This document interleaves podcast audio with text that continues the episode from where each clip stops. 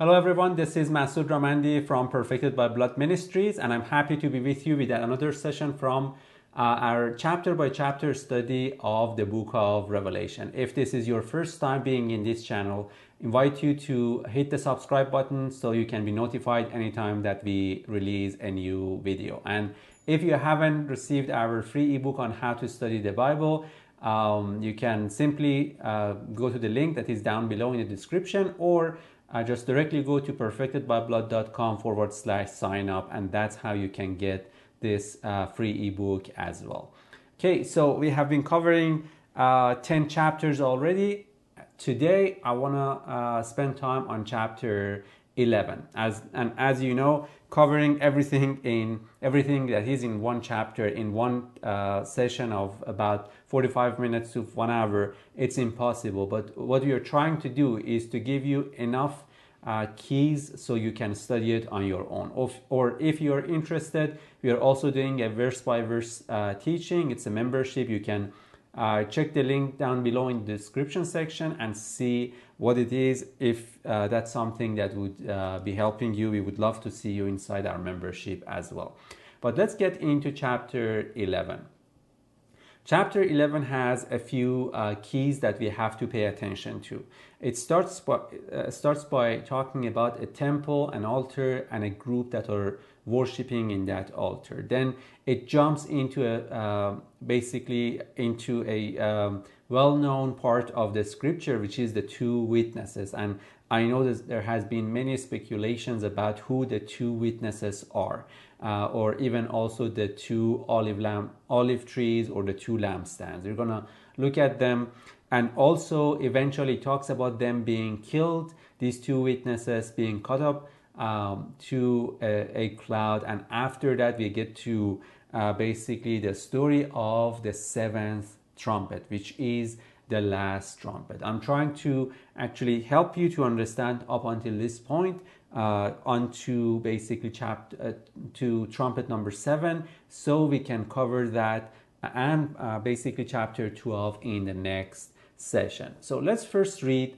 if you're not familiar with this part of the scripture, let's read, let's understand what uh, basically the, the, first few verses of chapter 11 say, and then we get into the symbology uh, and allow the Spirit of God to help us to see what they mean.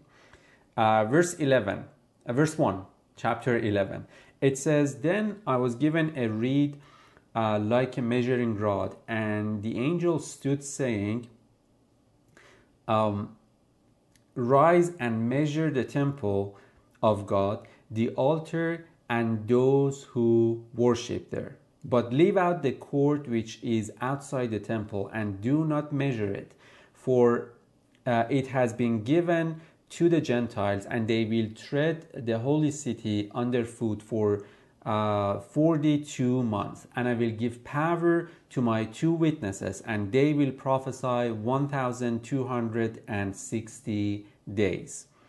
Clothed in sackcloth. Uh, these are the two olive trees and the two lampstands standing before the God of the earth. And if anyone wants to harm them, fire proceeds from their mouth and devours their enemies. And if anyone wants to harm them, he must be killed in this manner. These have power to shut uh, heaven so that uh, no rain falls in the days of their prophecy, and they have power over waters to turn them to blood and to strike the earth with all plagues so as often as they desire. When they finish their testimony, the beast that proceeds or that ascends out of the bottomless pit will make war against them and overcome them and kill them, and their dead bodies will uh, lie in the street of the great city, which spiritually is called Sodom and Egypt, where also our Lord was crucified. Then those of the peoples, tribes, tongues, and nations will uh, see their dead bodies three and a half uh, days and not allow their uh, dead bodies to be put into graves, and those who dwell on earth will send will rejoice over them and make merry and send gifts to one another, because these two prophets tormented those who dwell on the earth. I know it was long, it was 10 verses, but I had to read because otherwise, anytime I say anything, you wouldn't have um, the context and it wouldn't make sense. But now you know what it's talking about, you know at least uh, the verses, and we can start jumping into the interpretation or uh, revelation of what seems to be a uh, mystery. Okay, the first thing that we have to notice is there is nothing said here that is not already in the scriptures. There is nothing here that wasn't a, basically type in the Old Testament. There is nothing here that we read that was not foreshadowed uh, under the Old Testament scriptures. What did we read? We read about a temple, we read about an altar, we read about uh, basically olive tree, we read about uh, we, we read about the lampstand, we read about people who worship, we read about the holy city, we read about Egypt, we read about um, basically uh, Sodom, uh, and uh, also we read about turning the water into blood. Who did this? Moses. We read about fire proceeding uh, from their mouth. Who brought fire down from heaven? Elijah. So obviously, all these uh, verses and even um, statements or even words are uh, borrowed from the Old Testament, not borrowed in the sense of uh, to give us something similar to what was in the Old Testament, but to actually bring out the riches of God's wisdom uh, through His Spirit of revelation. Okay, now let's begin by the temple itself. John was given a reed to uh, basically a reed that says it was like a measuring rod. And what is the point of a measuring rod? It tells us it says to measure the temple and the altar and those who worship there, to measure the temple. So it's obviously for a purpose of measuring. But now let me ask you a question. Why do we measure something? What is the point of measuring? Because we want to know if the growth has happened. Like uh, children are growing up and uh, you have those lines uh, on the wall and you you bring them again close to the wall after two months or five months or a year or two and constantly you uh, level up uh, basically that line that shows their height. What are you doing? You're measuring. And every measuring shows how much growth has happened so we are in chapter 11, and apparently God has been doing something up until chapter 11. And it says what he has been doing is about a temple. He, he has been doing something about the altar. He has been doing something about those who worship there. What does that mean? He has been causing them to grow. Okay, now John is given a reed, a measuring rod to see if this is exactly what it was supposed to be. Okay, so because you only measure up until the time that uh, something is finished, like you you want to um, build a house, you want to put the walls, uh, you already have in mind what measure, what height it should be, and um, when basically the workers, the laborers are uh, working. Um, every once in a while you come you measure and you realize that okay i haven't gotten yet to that height. They haven't still built this house, the wall, uh, to that um, basically, um, I don't know, 9 feet or 12 feet or 15 feet ceiling that I want. So that measuring is toward knowing whether we are already there or not. So obviously, here uh, it's not there because the measuring is still uh, continuing. But let me show you actually what temple are we talking about here. Is this about a temple that is going to be built in Jerusalem, or perhaps this is something far more glorious? Because uh, we read in um, Hebrews chapter 10 that it says, uh, the law having a shadow of the good things to come and not the very image uh, so can never with the same sacrifices that they offer continually make those who approach uh, to God in the temple uh, perfect. uh, with regard to their conscience. So it says the law had a shadow. Okay, um, even the temple that the law was pointing at, and it was a place that the blood of an animal was brought in, it was only a shadow. But what is the substance? What is the truth? What is the thing that uh, the law was only a shadow of? Well, it's clear. Colossians chapter 2 says the substance is Christ.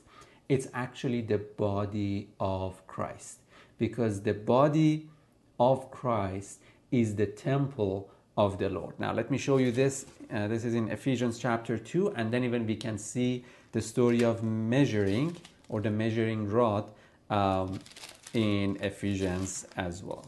Look at Ephesians chapter 2, verse um, 19 says, Now therefore you are no longer strangers and foreigners, but fellow citizens. So there is a city with the saints uh, and members of the household of God, having been built. So there is a building. On the foundation, the foundation of this building, of the apostles and prophets, Jesus Christ Himself being the chief cornerstone. Okay, so let me pause here. If Jesus Christ is the chief cornerstone, of a temple, uh, because we're going to be reading about that also shortly. If Jesus is the chief cornerstone of this certain building, um,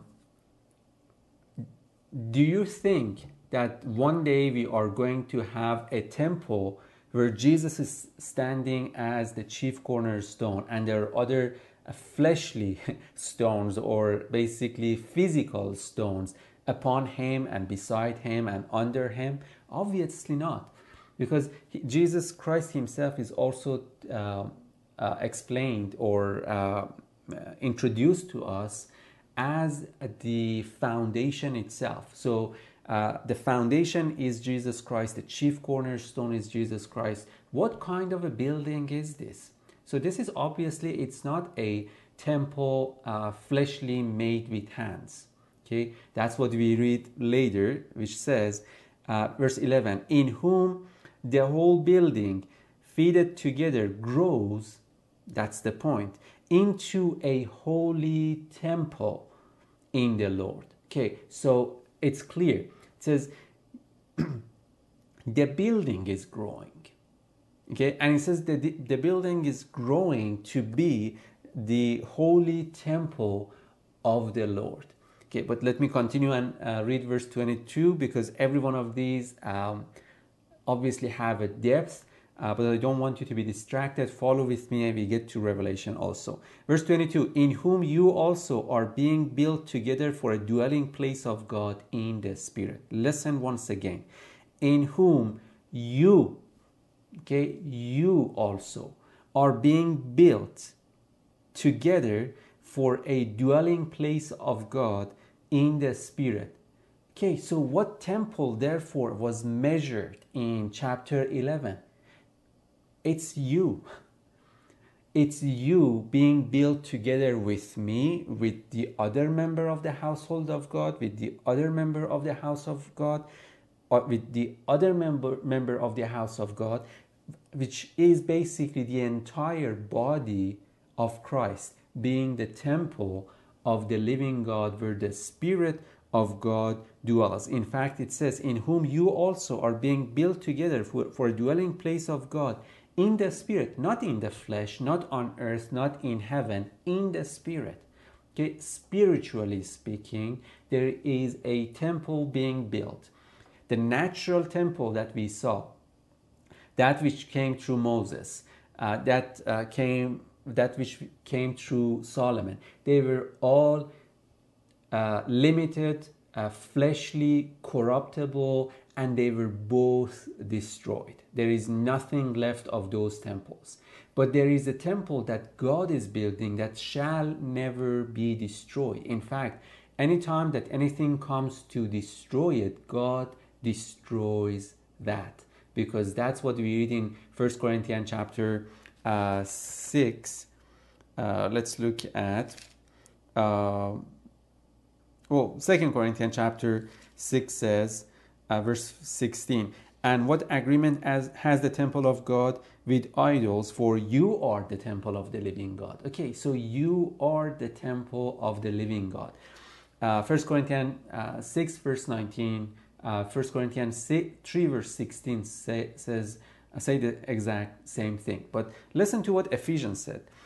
It said, In whom the whole building, being fitted together, grows into a holy temple. What did I say? I said, you measure growing by a measuring rod. And the measuring rod was given to John to measure. So, what God is saying, says, in your process of growing, in your process of growing, in your process of being built into a dwelling place for God in the Spirit, in your process of spiritually growing, into who God says you are.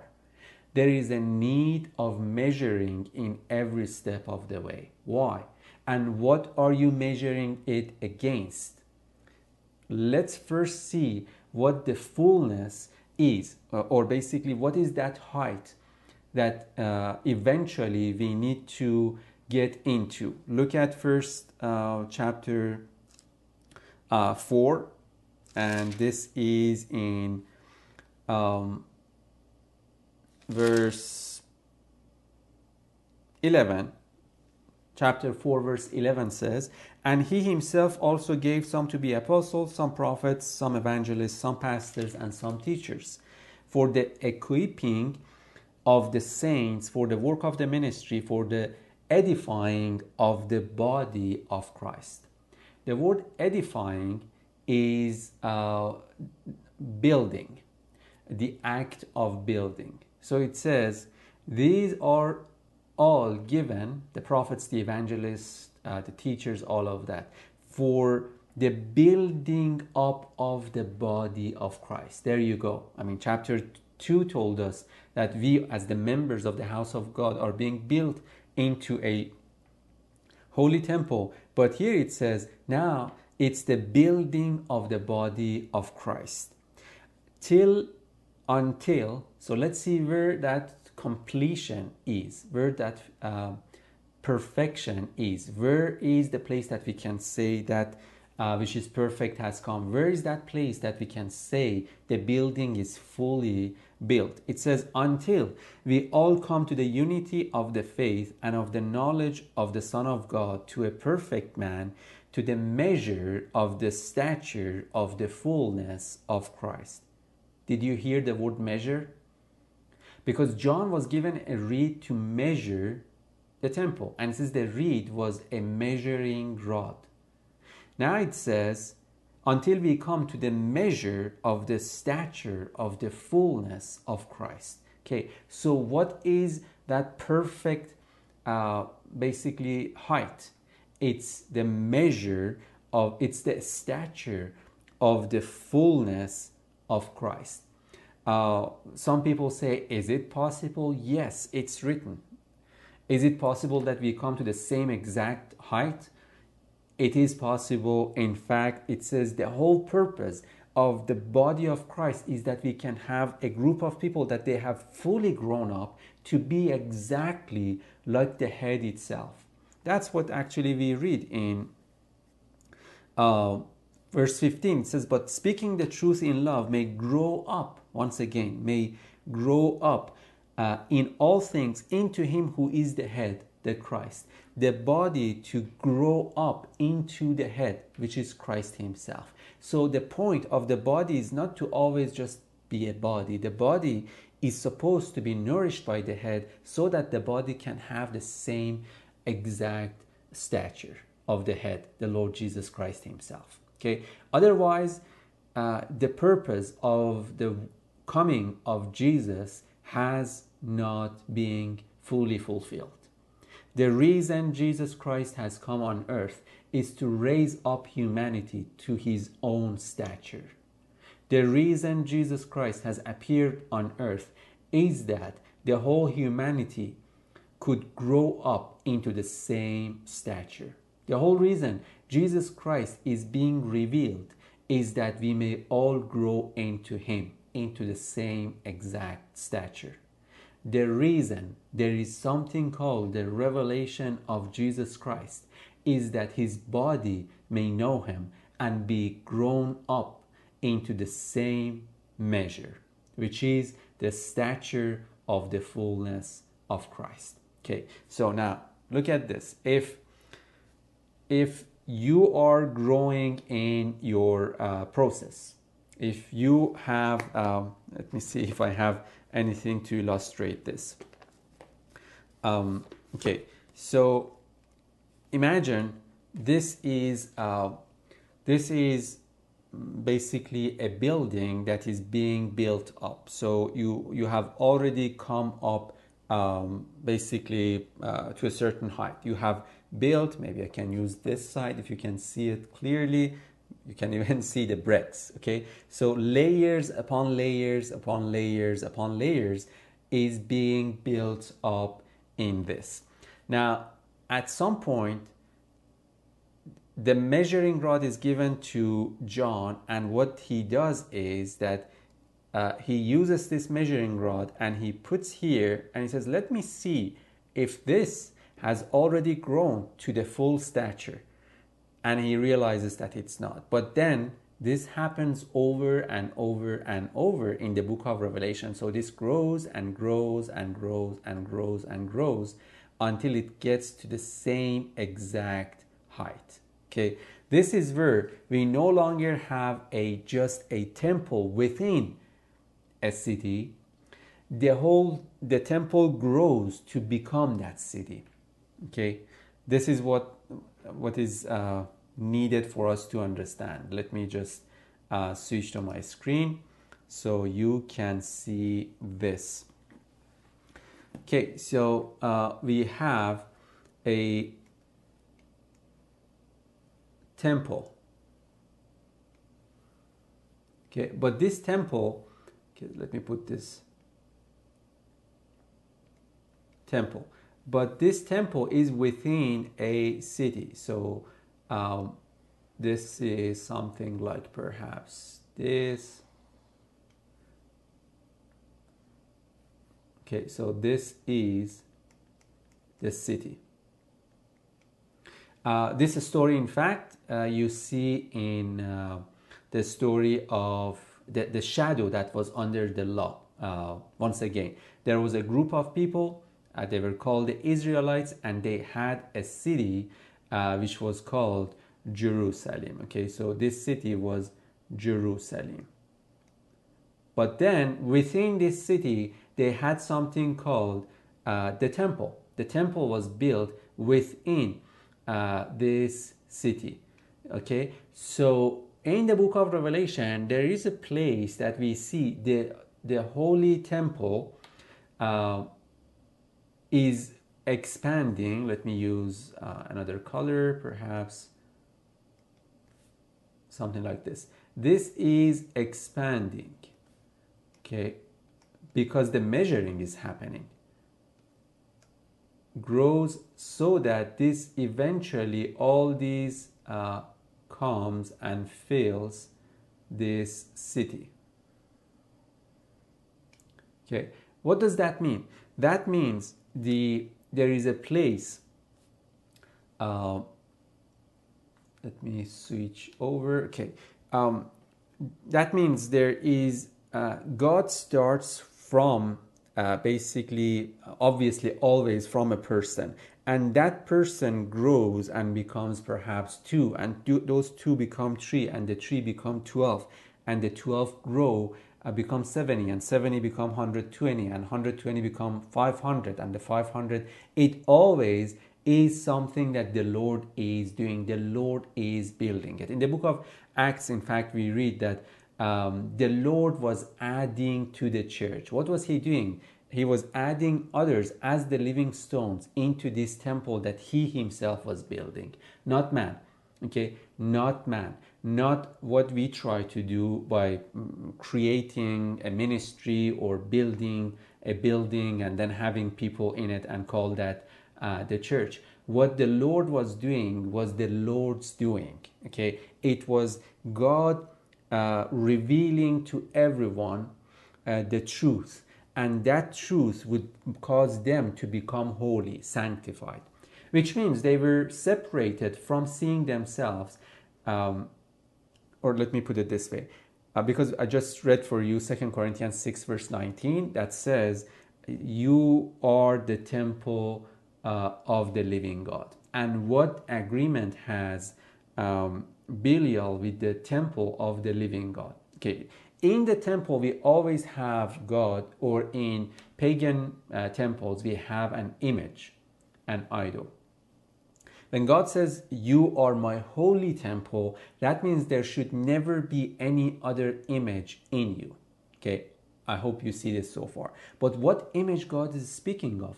He says, No other image than that which I said should be in you. What is that? His own image. Okay, so when God was adding to the church, what was He doing? He was causing the building to grow okay he was causing everyone uh, to have a more accurate understanding of who God is that would make them a holy temple.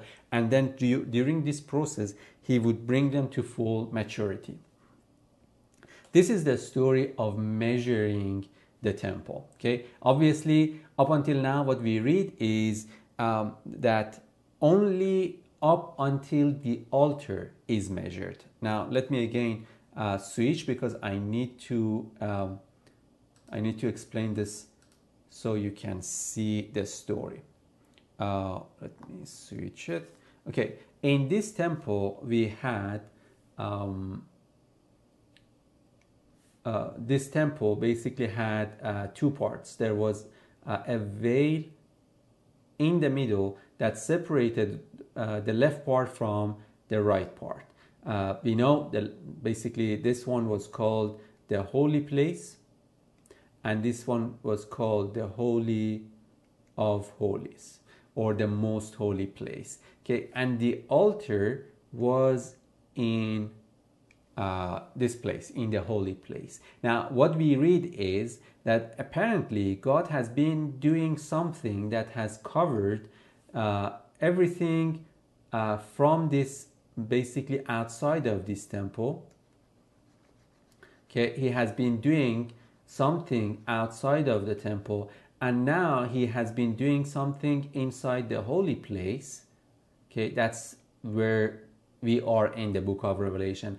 And the next thing, and the next thing is to actually move here. Where is this? This is where basically we have uh, the most holy place. And what did we have in the most holy place? We had something called the ark. Okay, the ark of the covenant. Now look at chapter uh, 11 of Revelation. This is now, I'm getting to the end, uh, the last verse, verse 19. Verse 19 says, Then the temple of God was opened in heaven, and the ark of his covenant was seen. Okay, because if we are the temple of the living God, individually I am the temple of God and you are the temple of God, but you and I together are also uh, the temple of God. So let's corporately look at this. If you and I are the temple of God and we have only been uh, up until now, we've been the outer court and the holy place. In the outer court, experiencing uh, basically the altar of uh, sacrifice and the laver, uh, the washing that was there, and we have come into the most holy, into the holy place. We have experienced lampstand life. We have experienced eating from the showbread. We have now even stood at the altar uh, of incense. Uh, that means we verse 19 says that now is the time to actually go beyond the veil so that you can experience the ark of the covenant. Now every part of this temple is not a literal uh, furniture, furniture in heaven or on earth. It's not something that god is going to be building as we have read so far, all of this are the works of God's hand. Just as Ephesians 2 also says that you are God's workmanship. Or um, chapter um, 9 of the book of Hebrews say uh, that um, he Jesus has not entered into the temples made with hands because uh, we know that the temple that he has entered is the temple of his own body and you are that temple okay? So here we read uh, what we are seeing is that we are becoming every stone of the temple and every furniture of the temple.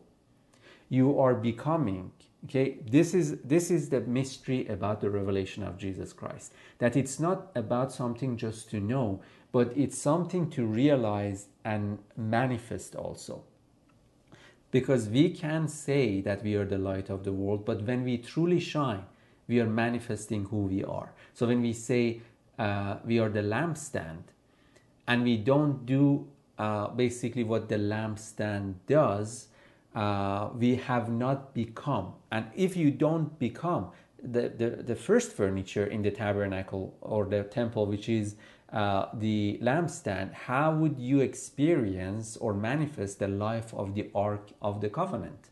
That is the mystery. How would you move to the most holy place if you haven't yet entered into the holy place? Okay, that is the mystery. We are moving step by step we are growing into a holy temple in the Lord in the Spirit. And in every step of the way, Ephesians told us, speaking the truth in love brings the, the body into the growth uh, to the point that it grows in all things into the head itself, himself.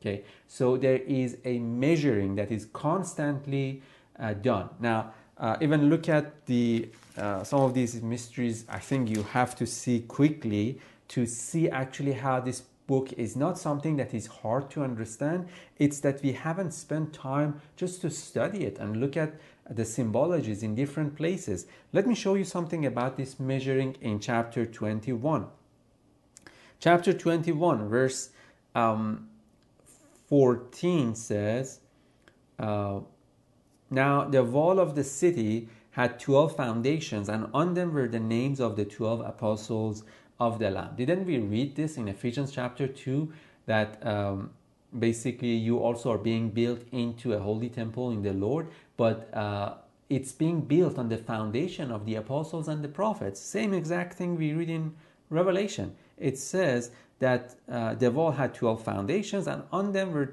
uh, the names of the 12 apostles of uh, the Lamb. Not the 12 apostles in the sense of John, James, Peter, uh, all those guys. The numbers don't refer to anybody. The numbers refer to what God is doing throughout the ages in his own body. Okay? Because the apostles didn't stop with Peter, James, John, and I mean, uh, Paul and uh, um, Judas and all those people. It didn't stop with them.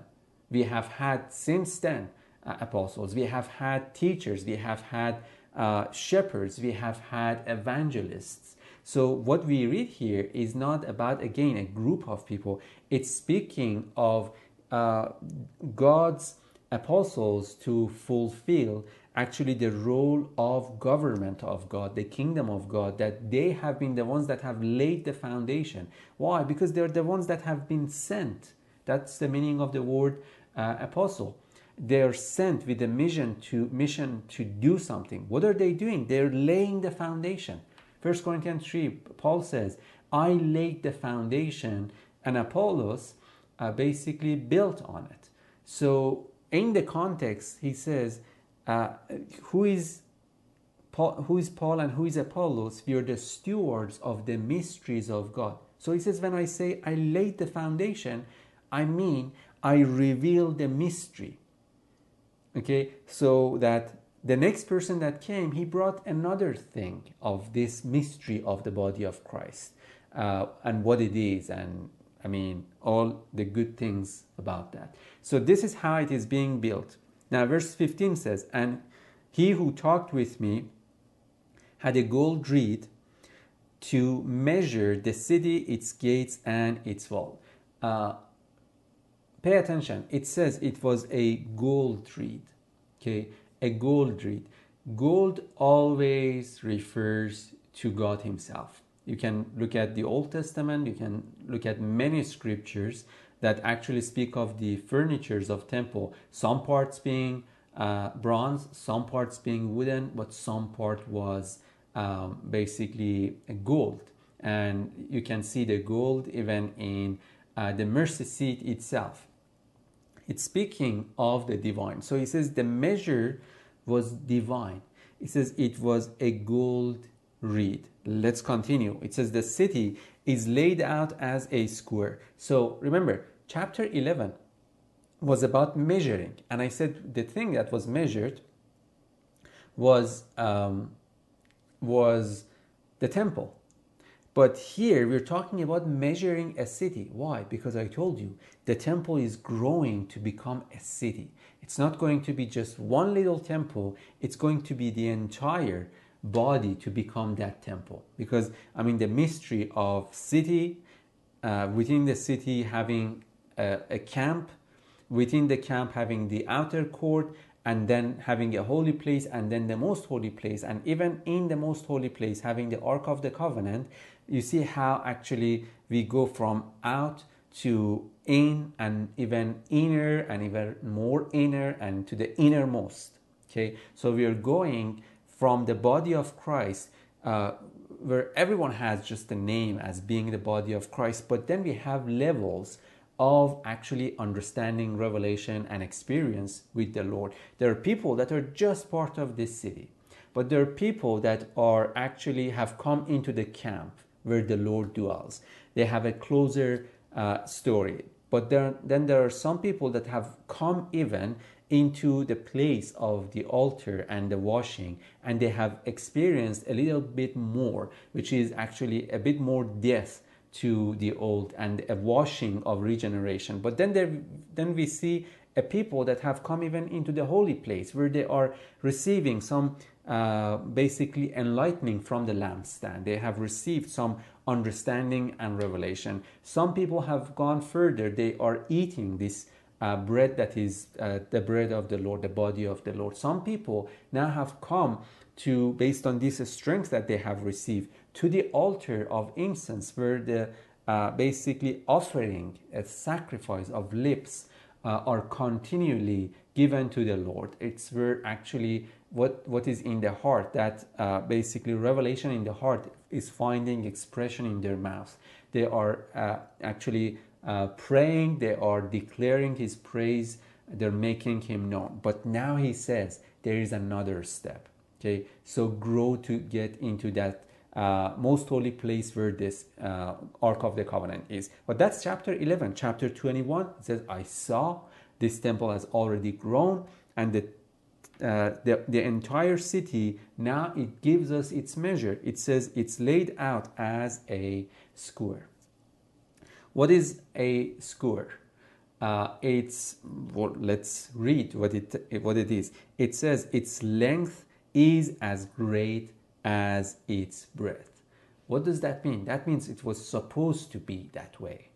That, that means it was supposed to be that uh, the length would be uh, actually as great as the width and even the height. So we are dealing with a square. But then says this is a city.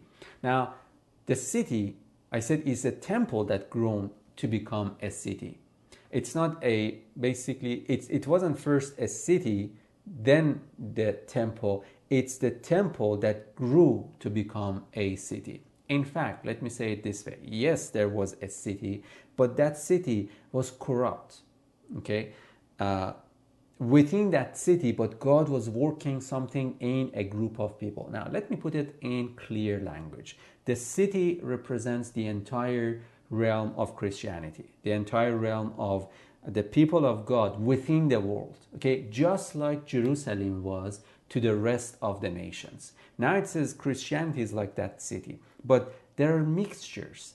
There are doctrines of Balaams, there are doctrines of Jezebel, there are those who are of uh, have the doctrine of Nicolaitans, there are those who are synagogue of Satan, there are those who actually bring persecution and all of that, and all within the realm of the church.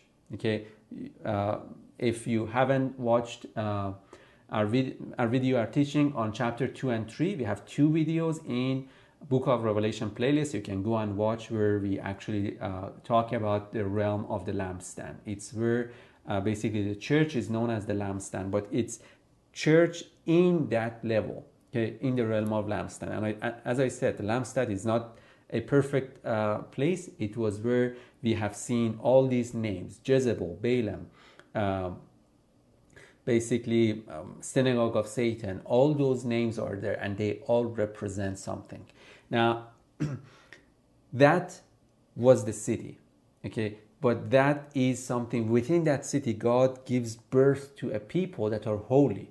They have not defiled themselves with lies. They have not defiled them, themselves with a false image of who God is. They have not believed the doctrine that is believed by the majority of this city, the church. They have listened to the Spirit. They have realized that that false image that was dominant in, uh, in Christianity, uh, they don't want to take that image upon themselves. They don't believe in that image and they have kept themselves holy from that image. They have not taken that image upon themselves and they are growing and God is causing them to grow because by speaking the truth in love, He's causing them to grow. And now that group is being constantly enlarging their tent. Okay, these people are constantly enlarging their tent to the point that now they can be a blessing to those who are outside. So the realm of holiness is expanding itself. So instead of just one little temple, we have the entire city. That's God's plan. The entire city to become holy. That's why we have now the holy city, a city that has been fully uh, actually sanctified by the truth. Okay, uh, they are not anymore mixed with different doctrines. They don't take anything uh, received from the old, uh, just as Paul says, the the uh, old wives' fables. They don't believe in um, the doctrine that has been handed down generation after generation, whether it be the wrath of God or um, the judgment of God or the rapture or the tribulation or um, basically uh, the doctrine of eternal punishment. They don't believe in those stuff. They have seen God's glory. They know who He is. They have kept themselves uh, pure. And now, because they have seen, they have touched, they have heard, uh, now they're declaring the same thing to others that they also may have fellowship with them because their fellowship is with the Father and with His Son, Jesus Christ. They have been testifying constantly to the rest that they may also have the same fellowship. This is 1 John chapter 3 and this is what takes us to the story of the two witnesses. This group of people, they have kept themselves pure, and the only thing that they have received is that which the Spirit gives and not man gives. Is the teaching that the Spirit of God by revelation gives and not what the doctrine of the church has been given has been giving them. Okay, this is where the story of the two witnesses coming. The two witnesses are the one that they have seen, that they have tasted, that they have touched, they have known, they have been with God in a closer place, and now they are bringing that uh, basically that truth to the rest. Let's look at uh, actually before that, I brought you to chapter 21 of Revelation because uh, I wanted to show you something and I haven't done that yet. Look at um, uh, verse 17. It says, Then he measured its wall 144 cubits according to the measure of a man. Okay. The golden reed that was used to measure, it says it's a measure of a man. It's the measure of a man. I give you a few seconds to think about what I said before, and, t- and basically, you can tell me obviously if you want to pause the video right now and then leave a comment, that would be great, and then come and listen what actually the answer was. The question here's the question. It says the the golden reed by which uh, every measuring is done the temple the the altar those who worship there the city everything is measured by a golden reed. And it says it's the measure of a man. Uh, leave a comment right now and say what this measure is okay it should be very clear okay now let's see what that measure was. Ephesians chapter 4, verse 13 said, Until we all come to the unity of the faith, to the knowledge of the Son of God, to the perfect man. So, what is the measure of a man? What man? Perfect man. What is that? The Son of God. What was that? The stature of the fullness of Christ. So the golden reed is the fullness of sonship. The golden reed is first and foremost the Lord Jesus, the firstborn Son from the dead. That measure is something that the, the entire temple is growing into. Okay, so the measure of a man, which later he says it's the measure of an angel, which means a messenger, is the Lord Jesus Himself, the Son of God, the full visible expression of who God is. Okay, that's the story. Now, um, so let's look at to the story of uh, the two witnesses. Chapter 11 says in verse uh, 3 it says i will give power i will give power to my two witnesses and they will prophesy. Okay so the witnesses are prophesying. Now let's look at what they are prophesying okay because they can't be prophesying anything that has not been given to them to prophesy okay you can't prophesy if you don't have a word of prophecy. Look at chapter 1, verse 1. It says, The revelation of Jesus Christ, which God gave him to show to his servants things which must shortly take place. And he sent and signified it by his angel to his servant John, who bore witness to the Word of God and to the testimony of Jesus Christ, to all things that he saw. Blessed is he, listen, who reads and those who hear the words of this prophecy and keep those things which are written in it, for the time is near. Blessed is he who keeps the words of this prophecy. But where did this word of prophecy come from? It said, from the word of God and the testimony of Jesus Christ. What is that? Verse 1 the revelation of Jesus Christ. Okay, so I covered this in the first um, video on this series. You can check the playlist. The first uh, one um, called the Book of Revelation Explained explained, I guess, get the big picture. That should be the title. But even if you go to the playlist, the book of Revelation, the first video should be this one. I talked about the word of God and the testimony of Jesus Christ and all of that. So, what is the word of God? It says that which was in the beginning. In the beginning was the word. It was the eternal thought of God concerning who man is. What was that? Let us make man our own image. Okay, that's the word. What is the testimony of Jesus Christ? The fulfillment of that word. Because Jesus Christ, when he was raised from the dead, he fulfilled that eternal word. So the word literally became flesh. Okay, so we have the eternal thought of God, which is the word of God, which was let us make man in our own image. We have that on one part. Then we have the testimony of Jesus Christ, which means we saw that one word being fulfilled in one person once and for all. Okay, now that is where we have a word of prophecy from the eternal word to the incarnated word is given to us a word of prophecy. What is that? That this is who you are. Keep this word of prophecy.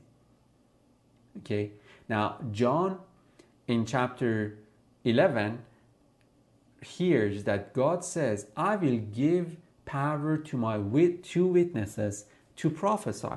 But look at chapter 10.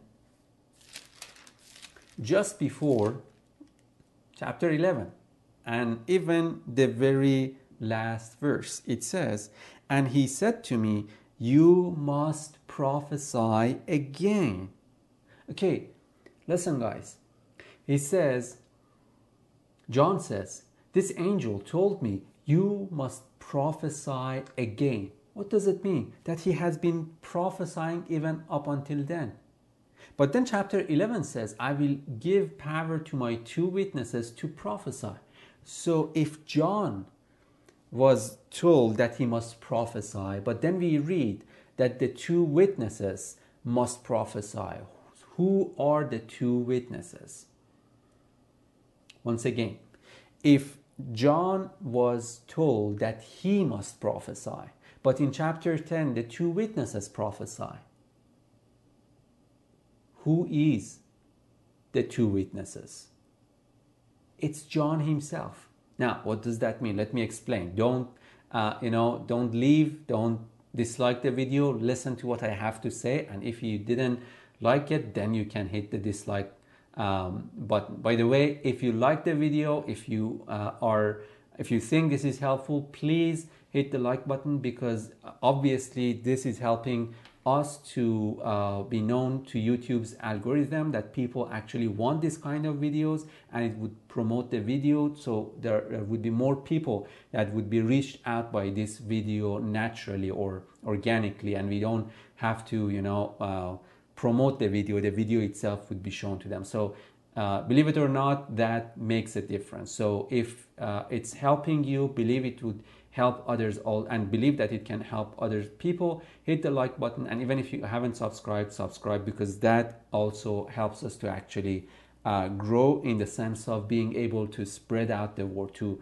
uh, reach out to more people. That's how youtube works.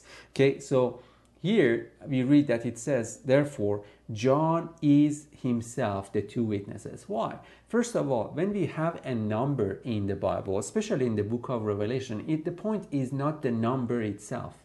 Okay? It's not about number one and number two. Or even when we say the seven, we, we're not talking about really one, two, three, four, five, six, seven. You're talking about uh, something specific that uh, is the mm, uh, God is communicating to us through that story.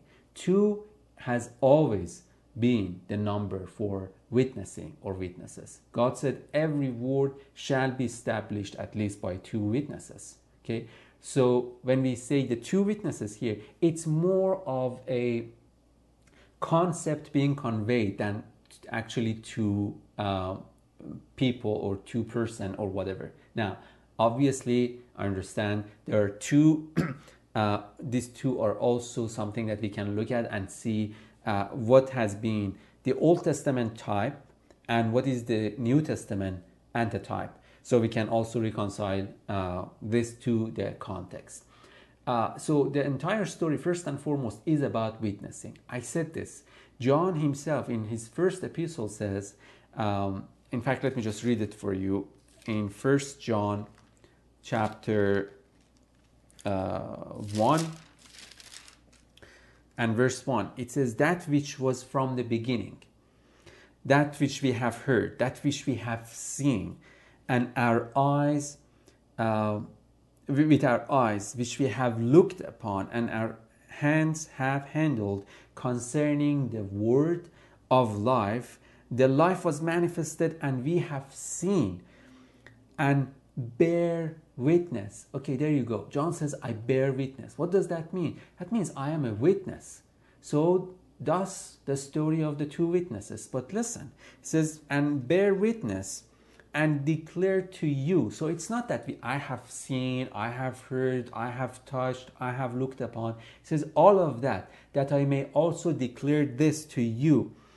Uh, what is he declaring? That eternal life. So, what is the prophesying of the two witnesses? Life. They are prophesying life. Obviously, it means something. I mean, the simple understanding is to eradicate death from people. That's why you see later, actually, there are people that are being killed, but it's not the people, it's a false imaging people that is being killed. Okay, God is not the destroyer, but He destroyed that which He that which destroys the temple. That's 1 Corinthians 3, verse 16. Okay, what is that which uh, destroys, that, that corrupts this temple? This is that old image. What is that? The false perception, the false imagination concerning God and thus ourselves. Because, I mean, man is made in God's image. So if your God is false, your own image would be false. If you see God as vindictive and punishing and without, you know, with a limited uh, grace and um, mercy up until a certain point, and you don't see him as the one whose mercy endures forever, then you're dealing with a false God, and then you're dealing with a false uh, image in yourself, and you are making yourself a temple for Belial, um, I mean, false God, and not the only true living God uh, which was expressed fully in the person of Jesus Christ. And John says, I'm telling you, I'm giving you that which was from the beginning. This is not even something that is new, later he says. Says, This is that which was in the beginning. This is what God said in the beginning. He said, Let us make man in our own image. But false perception came to man. Man separated himself from God. Jesus came on the cross, reconciled man back to God, so that uh, he could declare to his brethren the goodness, the life of his own Father. That's what the book of Revelation of Jesus Christ is doing. That's what the angel, which is the Lord Himself in chapter 10, is doing to John. He says, Go and prophesy this. Go and speak out this word. Go and first and foremost eat this uh, word that I'm giving you so that it can, this scroll, so that it can become part of your own flesh, so you yourself can become my witnesses. Didn't Jesus say that when the Holy Spirit comes upon you, you shall be my witnesses? So John is doing this. And he says, listen, he says, this is that eternal life which was with the Father and was manifested to us. So he says, this life of us is in the word that God said. That's our life. There is no other life. Everything else is fake. Everything else is temporary. Every image that we have taken upon ourselves will be built in the eternal fire of God called the lake of fire. We're going to get to all those things. This is a blessing, guys. This is a book of blessing. This is a book that can actually change you forever. This is what you can read and just enjoy and to go maybe perhaps a bit more and give up what we think and what we know and give up what we were given and give up uh, every association with uh, basically false, false doctrines and embrace that eternal life which was with the Father and was manifested to us. That which we have seen and heard, we declare to you that you also may have fellowship with us. He says, This is the purpose of what I'm saying. That's why chapter 21 is about, he says, I suddenly saw the holy city coming down from uh, heaven on earth as a bride that was adorned with for uh, her husband. And I heard a voice that says, Now the tabernacle of God is with man, and he shall dwell in them, and they shall be his God, uh, and they shall be his uh, children, he shall be his God. I mean, I paraphrase this in chapter 21 of Revelation, but Second Corinthians chapter uh, 6, verse 19, that says, What agreement has the temple of the living God with Belial? Right after that says, Therefore, come out from among them, says the Lord, and be separate. Uh, and I will receive you. I shall be your God, and you shall be uh, my, uh, and you shall be the sons of the living God. Okay, this is about growing to the maturity of the Son of God. This is about uh, basically never to forget the measure, never to forget the Lord Jesus Christ, never to look at one another and judge and compare ourselves with one another. No, compare yourself with the Lord. Look at what your height is. Look at what your uh, basically breadth is. Look at what your uh, depth is because that's what Ephesians chapter 3 says. Paul says, I bow my knee before the Father, after whom every family on earth and heaven is named, that uh, the God of the, the Father of glory may uh, grant you to be strengthened strengthened with his might in the inner man that you shall be able to comprehend with all the saints what is its width and length and height and depth. Of what? Of the measure of the stature of fullness of God, that you may know the love of God and be filled with the fullness of God. Okay, and even that he says now to him who is able to do exceedingly more abundantly all that you can ask or imagine. Okay, so that means this is his plan, this is his will. And John says, guys, I've I've tasted something. Okay, he ate he ate that scroll and that became part of his flesh and it caused that to be like honey in his mouth but bitter in his stomach. What does that mean? That means it caused him to realize there is a giving up of the old. There is a being crucified with Christ kind of life so that you can also experience the honey of resurrection. Now, when John literally understood this, then he became the witness. But then in him, he says, I have the Father and the Son. Okay, that's two witnesses. But that's one view of this. But then there is also, um, now there is obviously so much. I can't um, cover all of this, but I quickly I'm going to go through this. The two witnesses are also uh, um, explained to us by Jesus in the book of John over and over and over and over. And uh, even Paul speaks of that. Paul says, um, It is the Spirit who bears witness. Okay, that's one of the witnesses. But in, uh, in John chapter, I believe, 6, uh, or maybe 7, Jesus said, It is the spirit that gives life. And then he says, My words are spirits. Okay, so the spirit bears witness, the word bears witness. There you go, the two witnesses.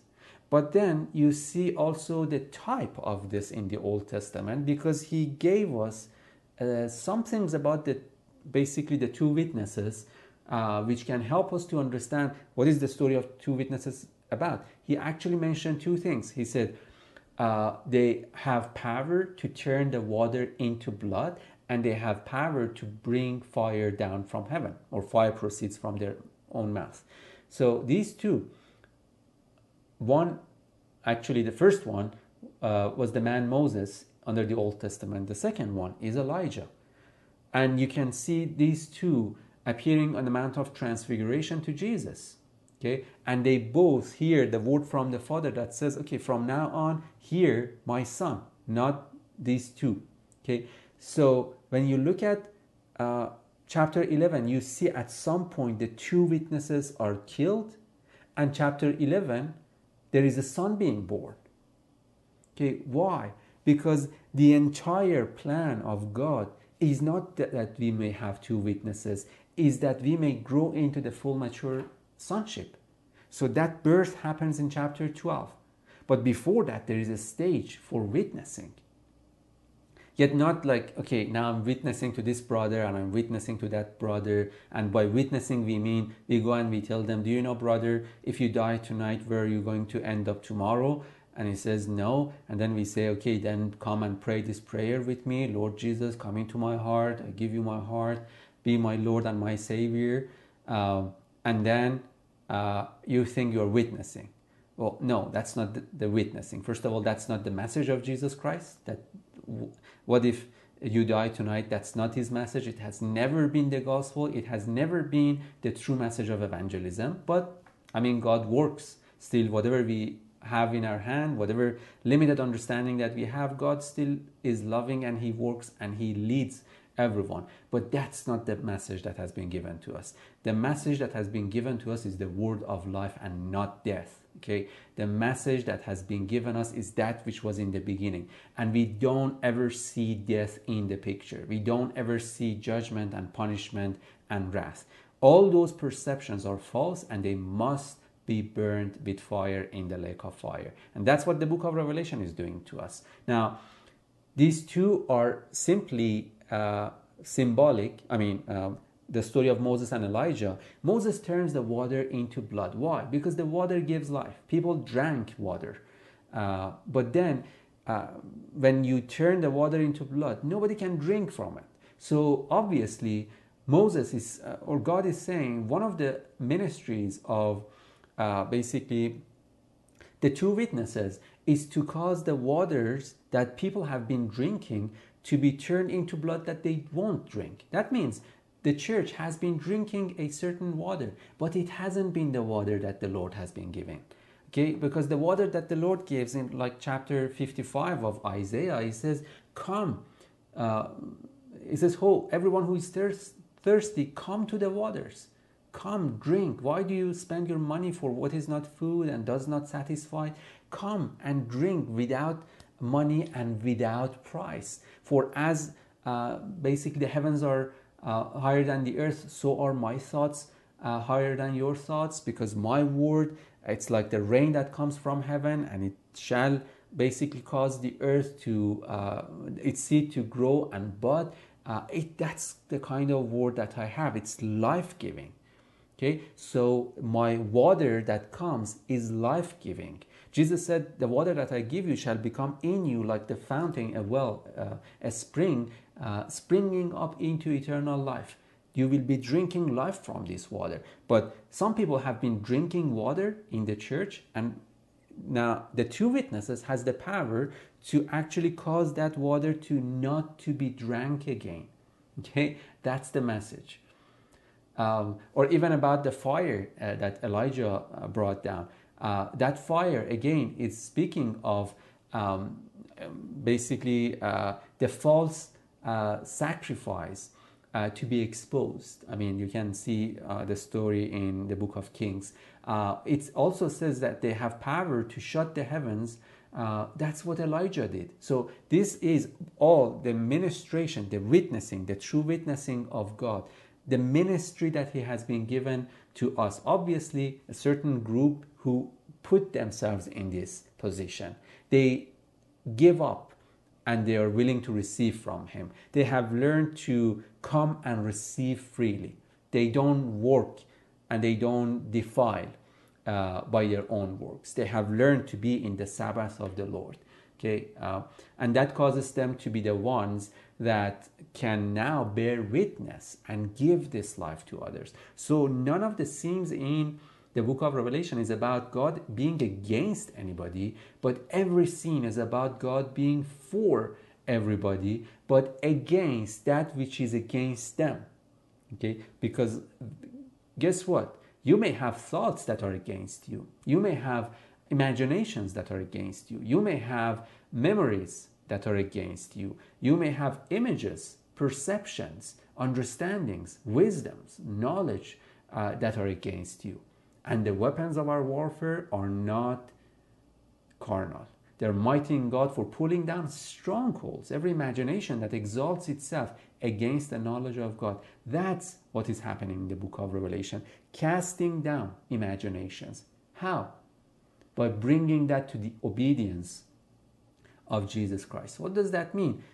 To the obedience of the revelation of Jesus Christ given to you. Now you know the truth revealed in the person of Jesus Christ. Now you're receiving the fullness of this revelation through the book of Revelation, and you submit to that and not the false perceptions that you had received in the past. Okay, so um, there is much to say about this because this connects us to the book of Zechariah, chapter 4, even in that place that we read uh, there is a vision that Zechariah says that is exactly mentioned in chapter 11 of Revelation. And this is, uh, this is the um, basically uh, vision that he sees. Uh, he sees a lampstand with a golden bowl on top of it, and then um, from uh, also two olive trees, we have uh, oil coming into this golden bowl. From the golden bowl to the uh, lampstand, and the lampstand has seven branches, and on each branch there is a lamp. So basically, we have a lampstand, we have two olive trees that they're dripping oil into this bowl. From the bowl, the oil received in the lampstand. The book of Revelation says the lampstand is the church. Okay, but uh, in that story, um, Zechariah is asked by uh, the angel. He says, "What do you see?" He says, this is what I see. He explains exactly what I just told you. Um, and then Zechariah asks, uh, What is this? Okay, first of all, Zechariah is a Jewish man. He's not pagan, he's not Gentile. He knows the story of lampstand. He has been seeing that, he has been hearing about that uh, through the stories of Moses and uh, David and Solomon, every one of those. So he knows what the lampstand is and he knows where the lampstand is. Uh, in the holy place. So when he asks, What is this? that means he's looking for an answer, he, uh, an interpretation. He says, What is this story? I mean, what is this symbolism that, are, that you're showing me? Uh, and God says, This is the word of the Lord to Zerubbabel uh, that says, Not by might, not by power, but by my spirit, says the Lord. Okay, there you go. The spirit not by might, not by power, not by us trying to do it or getting together and making a church. Later he says, the next verse says, For the hand of Zerubbabel has laid the foundation of this temple, and he will also bring the capstone. Zerubbabel is a type of Jesus, the Christ. Jesus is the one who laid the foundation, isn't he? Isn't he himself even the foundation? But the foundation of what? A holy temple that God is building without hands. Says this is the word to the to, to Zerubbabel by the Spirit, not by might, not by power. Says this oil that you see, that means by my Spirit. Don't don't give light without the oil that the Spirit gives. Don't give understandings that are false without first receiving revelation knowledge from the Spirit of God. So, first the oil must be received in the lampstand, then the shining. So, don't shine something that God has not given. Don't teach something that God has not given. Don't give a word of prophecy that God has not given. Let all be from the Spirit because that's the only way that the temple shall be built because everything else that is built by man will be destroyed. We call it church, we call it, I don't know, fellowship, we call it whatever they are there for a season, but then it would be removed. What is eternal is that word which was in the beginning. And that testimony that in Jesus we have seen, tasted, touched, and looked upon. And now from these two is declared to us so we can realize that we are the church of the living God, that we are the house of the living God, that we are the temple of the living God. And now we, He has making us kings and priests so that we can grow uh, so that we can go out and be his ministers and serve just like himself without bringing judgment, but always ministering from bread and wine, always from the body and the blood of the Lord Jesus Christ. Not to um, threaten people with death, but to give them life by the gospel. Okay, that is the message.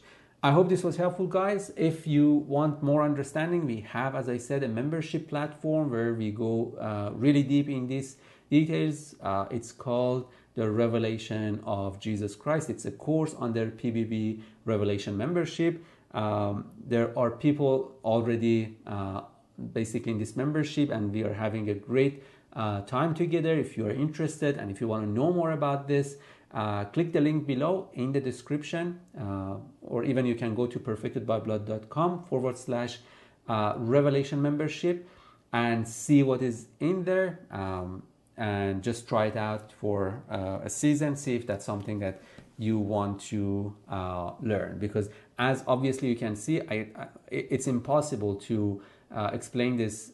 every verse takes a few hours just to go through every word, every symbology, and um, basically to do justice to the truth. So uh, we're hoping that these uh, sessions even give you some keys. Uh, you can go just uh, read the portions that I covered from Zechariah 4, from John 4, from John 6, 7, from Revelation 11, from Revelation 21, and uh, uh, just study some words.